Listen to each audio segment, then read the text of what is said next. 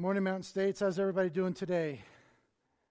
Last week, as we started this series in Philippians, we talked about how living our lives as if God is in control. Even when all around us seems to be out of control, knowing that God is in control gives us comfort. Knowing that God is still in control gives us peace and really ultimate joy. This book of Philippians, as we talked about, is really the book of joy. How to have joy in the midst of trials, how to have joy when all around you seems to be falling apart. Not that you have to be happy about everything that's going on, not that you have to be happy every minute of every, every day and put on a fake smile. None of us like fakeness, right? We all want people who are going to be honest and trustworthy and truthful with us. But at the same time, having joy in the midst of stuff that makes you down is possible. And that's really what the book of Philippians is about how you can have joy in the midst of all these areas you've. Uh, when, when, all, when your car is still running down the road correctly, when you've got food in your pantry, when you've got enough food to sustain you through whatever you need, when all this seems to be going well, your kids are all behaving as they should be, right, kids? So they're all gone, so that's good. So we can talk about them. Um, when all those things are going right with us, it's easy to keep that smile on our faces. When all your grades, those of you in school, when all your grades are A's and B pluses and B's, and you know to bring that, that grade home to you, that paper home to your parents and go, Mom, Dad, I got a C or a D or F. You know, you don't have to bring those things home and, and face the trials that your mom and dad are going to give you, right? It's easy to have joy and to appear joyful when all is going well. But as we learned last week, God is in control, and living as if God is in control is really a testimony to the world around it. It's not about me, it's not what I can do for myself, but it's about God is through me. And here in chapter 2, as we kind of branch out from that today, we're going to look at another area for the next couple of weeks of what it means to be a servant and, what, and how that applies to this whole area of be, being joyful in our lives, how, what it means to be a servant and to exemplify this servant spirit, and how what it means to live a life of servanthood. And none of us, I know you think I work at a job nine to five, 40, 50, 60 hours a week. I'm a servant, I'm a slave to my boss. Now, guys, if you're married, you know you're a servant and slave to your wife, right? No amens there. We all are servants and slaves to somebody. And here in, in Philippians chapter 2, Paul's reminding us that it is possible to have joy even in those times when we don't want to.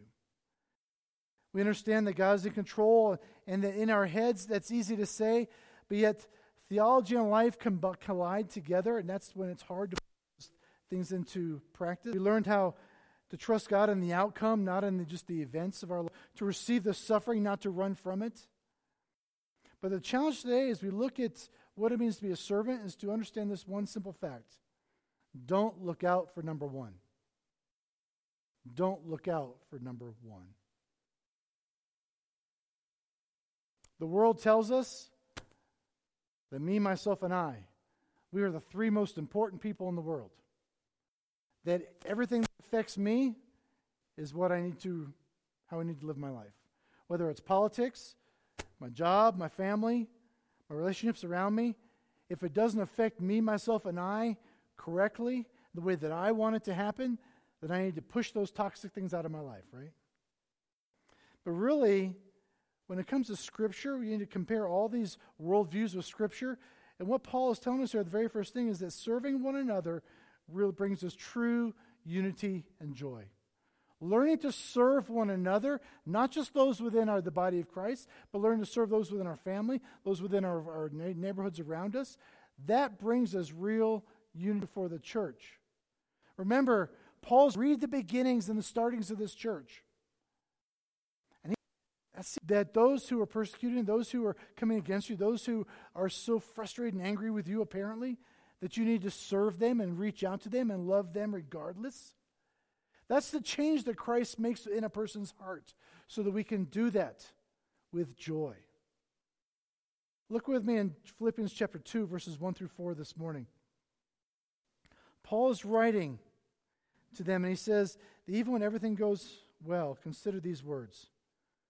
Chapter 2, verses 1 through 4. It says, So, if there is any encouragement in Christ, any comfort from love, any participation in the Spirit, any affection and any sympathy, complete my joy by being of the same mind, having the same love, being in full accord and of one mind.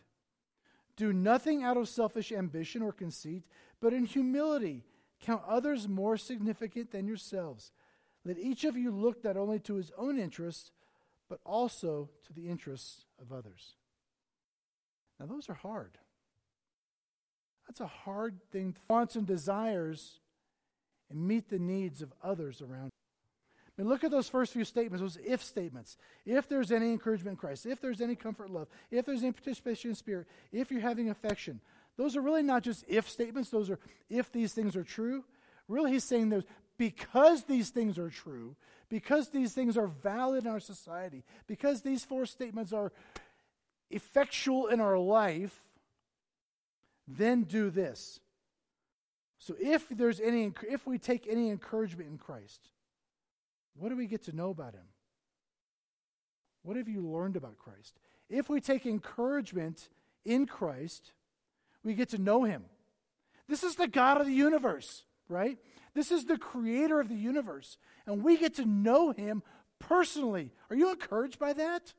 He's saying you should be encouraged by Christ.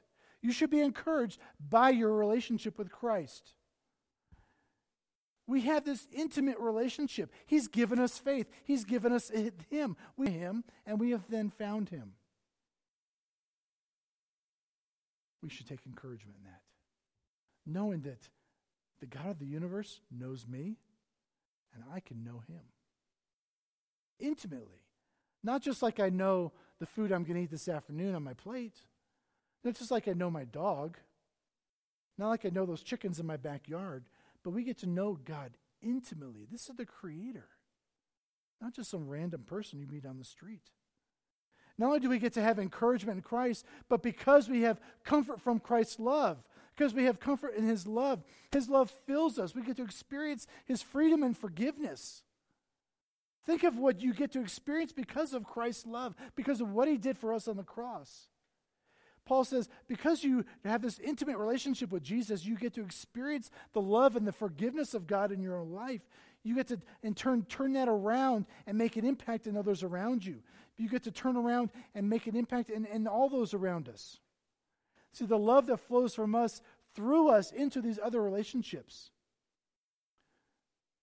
We, I get to experience the forgiveness of Christ. All my sins are gone.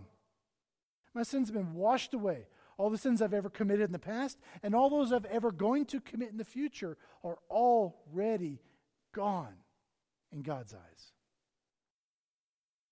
we we live here in this world for such a short time. Eternity is so much further. But that short span of 60, 70, 80, 90, 100 years, we do a lot of things that are bad, haven't we? We've committed sins after sins after sins after sins. We've gone against God's will for our lives. We've looked at things, done things, said things that are really not honoring to God. Not, we've not set ourselves apart from what God wants us to be. That's a lot in that short amount of time. And God says all of that is wiped away. All of that is wiped away because of God's love for us because of what he did for us on the cross. See, he loved us so much that while we were still in our sins, he died for us. 2,000 years ago, he looked down the, down the, return, through the timeline, whatever I'm trying to say there. He looked down the future. He saw me. He saw you. He saw my girls. He saw all of us. He said, I love you so much that I'm going to lay my life on the line and die on the cross for you. I'm going to give myself. Are we not encouraged by that?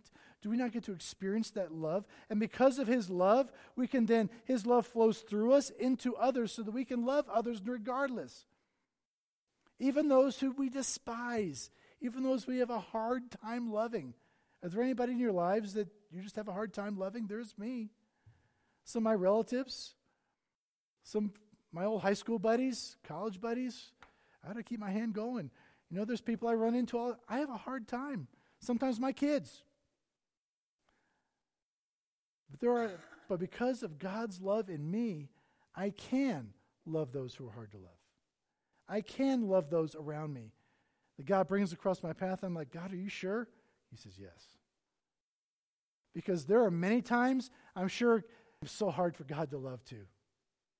I've messed up so many times, and yet He forgives me. He forgives me. He forgives me. He forgives me. He says, I love you. I love you. I love you in spite of how rotten you are, of how many times I've gone against what He wants me to do.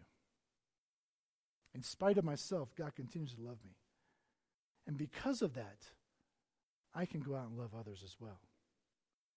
Thirdly, it says, if there's participation in the Spirit, because we do have participation in the Spirit, and when the, uni- the Spirit unites us together as a family, the Spirit of God unites us together from all different backgrounds, all different languages, all different heritages. Some of you are local to Colorado, the rest of us are all foreigners. You love us anyway. But all this, all this baggage that we bring into this fellowship this morning, we are united together in Christ. We are united together as the family of God, brothers and sisters in Christ, with God as our Heavenly Father. The overseas, and they, we are working together, partnering together. The Spirit helps us on our weaknesses. We worship together today in the Spirit. We don't worship in my spirit or in your spirit.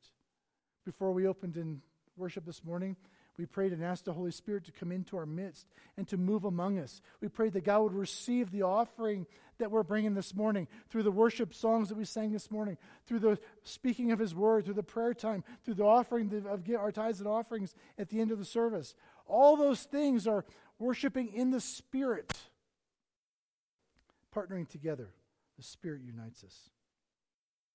And then, if having the affection and sympathy toward others, because we have affection and sympathy with others, with Christ as the source of our compassion and mercy. He is the source. Without Him, selfishness abounds.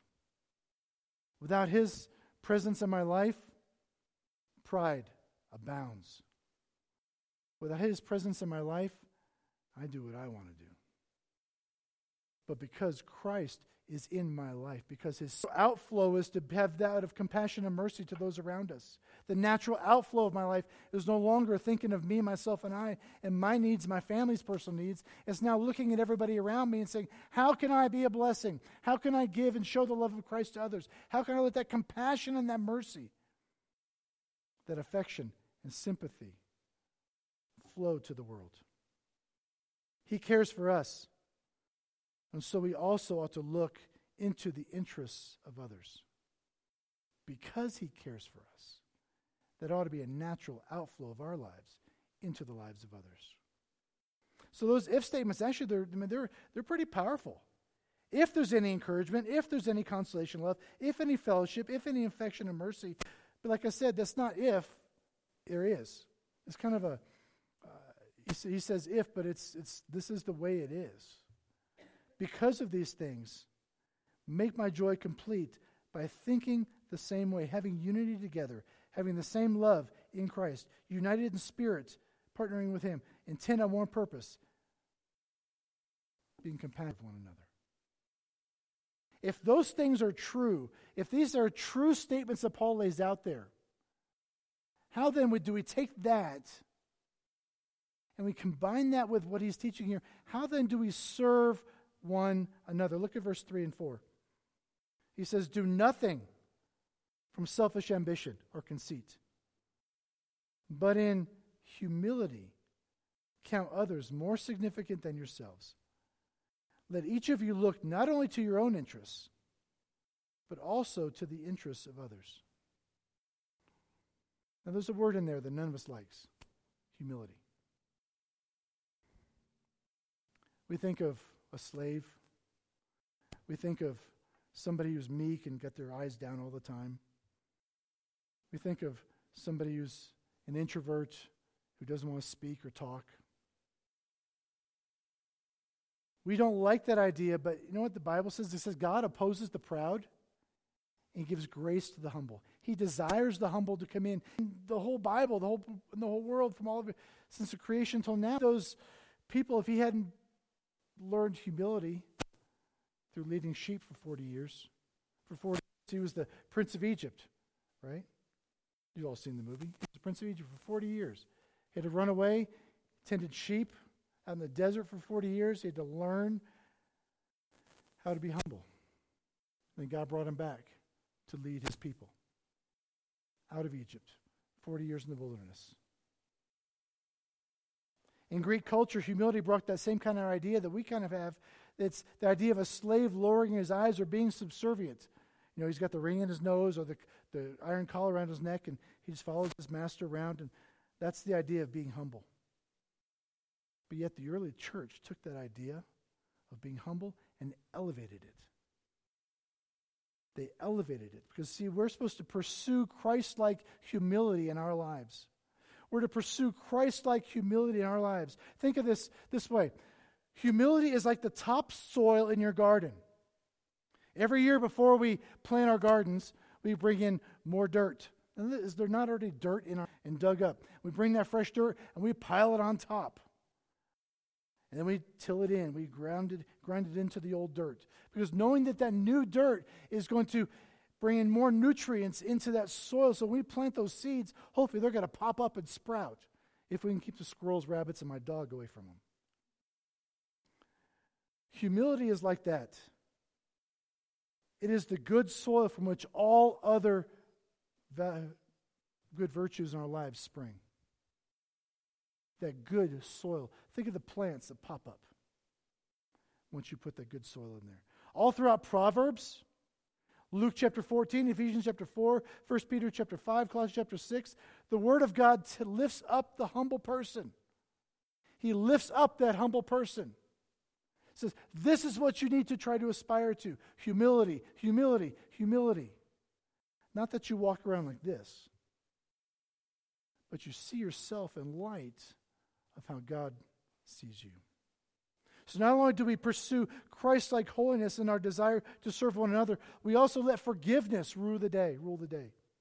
Forgiveness should rule the day.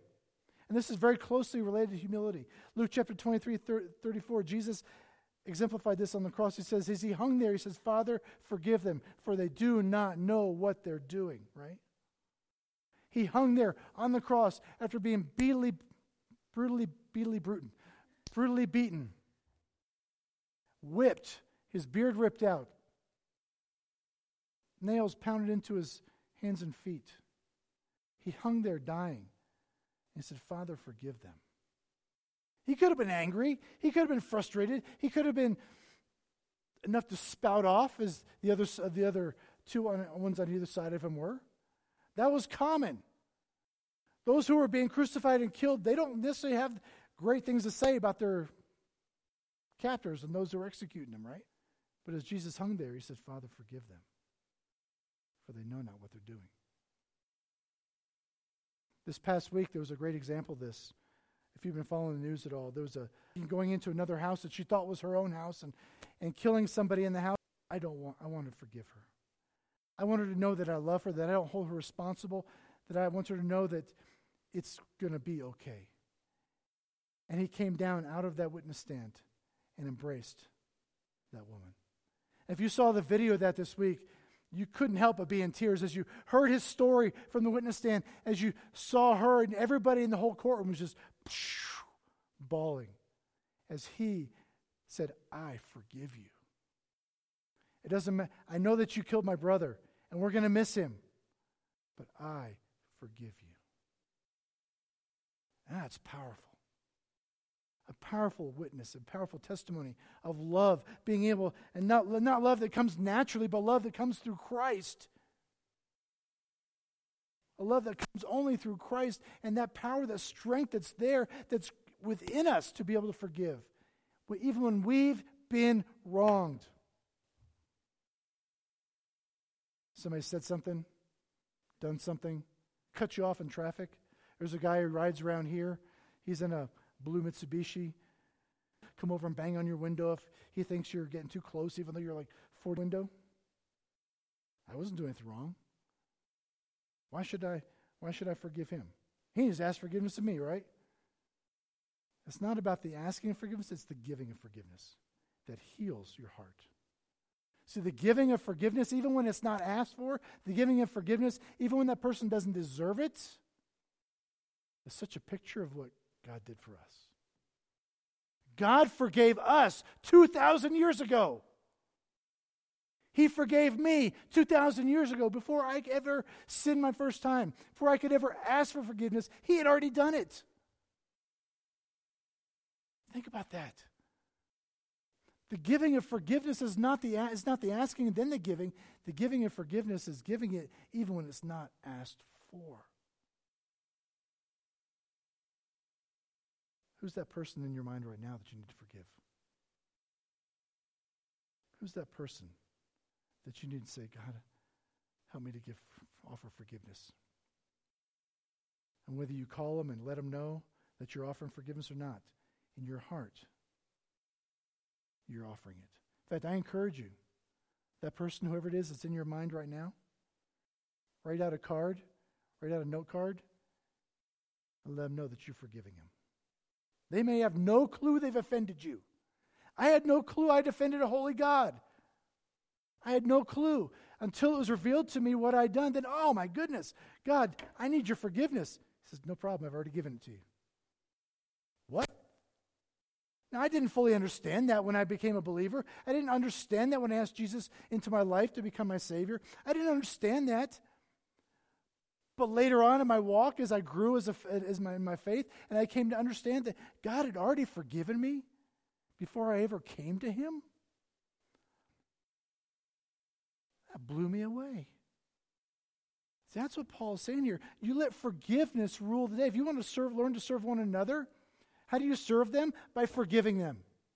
How do you serve them? By forgiving them. Even if. So we pursue Christ like humility, we let others others, right? Again, don't look out for number one because you know what? I look out for number two. I look out for my number two. The loss is summed up in these two phrases love God and love others. You love God with all your heart, your soul, your mind, and your strength. He's my number one. Then I love my neighbors as myself. They're my number two. You sum them up, and those things sum up the whole law together. So we are constantly bombarded with things like if you don't look out for yourselves, no one else will, right? If you don't look out for yourself, no one else is going to look out for you. But what if? What if? What if we did? What if I'm looking out for the needs of Karis first, or the needs of Mark first, or the needs of Dan first, or the needs of Sheila first, or the needs of Mary first? What if I'm looking out for your needs first and trying to help you meet your needs? And I'm looking out for the needs of my neighbor and trying to help meet their needs. This past June, our needs. We had a, little fence area in the front of our house, and they knew we were going on vacation, and it was falling down. It was rotted. The posts were all broken. In fact, it was leaning it was leaning into our garbage cans. We'd have to put our garbage cans right up against it to keep it from falling over. That was the only thing keeping our fence from falling down. And my neighbors knew we were going on vacation. Said, David, when are you going to fix your fence? I said, well, when we come back, I'll fix it. I don't have time right now. We're going on vacation in a couple weeks, and I've just got so much going on. I'll fix it when I get back. A couple days later, they came to us and said, David, we're going to fix your fence. Shh. They came to me and said, David, we're going to fix your fence for you. No, you don't have to do that. No. We're going to fix your fence. Not only did I not really know how to fix my fence, to put in a new gate, I could, I could, I could nail things, but putting up a gate and trying to make a level, that was going to stretch me. I was going to have Mark come over and help. Because I know he's retired, he doesn't have anything else going on. Grandkids to take care of, ice cream to make. ice cream. Let us be a blessing to you. They go to another church here in town. They don't contribute to our church. We have a good relationship together, but they're letting the love of Christ flow through them and being a blessing to our family, coming over and fixing our fence, putting in a new gate, So when we came back from vacation, it was done. It was beautiful. I said, Thank you, guys. Looking out for the needs of others. Now, for them, that was something small. They knew how to do it. They had the time, energy. They're retired. They, they got nothing going on really in their lives except going camping, playing with the grandkids. No, they have other stuff going on, but they took time out of their days to come over and help us. What if we looked out for the needs of others in that way? What if we looked at our neighborhood around us and saw that as our ministry area, as our small community where God wants us to impact? Remember, wherever you work, shop, eat, play, and live? Those people that God has put into your life, college students, your, your, your pod mates, your roommates, as are your ministry, those place, that place where you live, the neighborhood where you're around, where your house is, view that as your ministry area, where God has placed you very strategically to be a blessing to others, to look out for the well being of others, to learn to serve others. Imagine a faith family where we are constantly calling one another, checking on one another, meeting the needs of one another. That's God's worldview. Not the one the world says, look out for yourself because nobody else is going to. The worldview of God is we're going to be calling each other, checking on one another, and serving one another. And I know it's especially hard to do that with those who have wronged us or we viewed as wronged us, but remember, we've we wronged God long before others wronged us. C.S. Lewis describes a humble person this way do not imagine that if you meet a really humble man, he will be what most people call humble nowadays. He will not be the, so support, the sort of greasy, smarmy person who is always an intelligent chap who took a real interest in what you said to him. He will, this person, he will not be thinking about humility, in fact, thinking about himself at all. That's a humble person. Someone who does not, his eyes do not point here first whose eyes do not think about his own needs, but about the needs of others. They think about how I can pursue Christ like humility in my life, I can, how I can become more like Christ. I can forgive those around me, and I can look out after the well being of others. How does that play out in today's life? How does that play out in real life today? How about when you're driving to work? How does that play out in stop and go traffic? I'm not going to let that person in. Anybody else there? How dare they come up on side of me and try to cut in? Do you ever put on the brake and just back up and let them in? They have no clue that you're serving them and stopping an accident down the road. That you're helping with their attitude, that you're maybe teaching them, but also God's teaching you through it that you can serve others in this way. How about in the checkout lane at King Supers or Safeway, that checkout lane or Walmart when there's only two checkout lanes open. How can you serve those around you there? How can you serve those who are coming in? Maybe I've, you've seen, oh, we've all seen the videos on YouTube and Facebook and other places where you pay for the person's groceries behind you. What about if you were to take care of somebody and pay for some of their groceries or all of their groceries or pay for their gas at the gas pump? How about if you were to let somebody in cut in front of you and you're in a hurry and they're obviously in a hurry and you let them get in front of you at the checkout lane.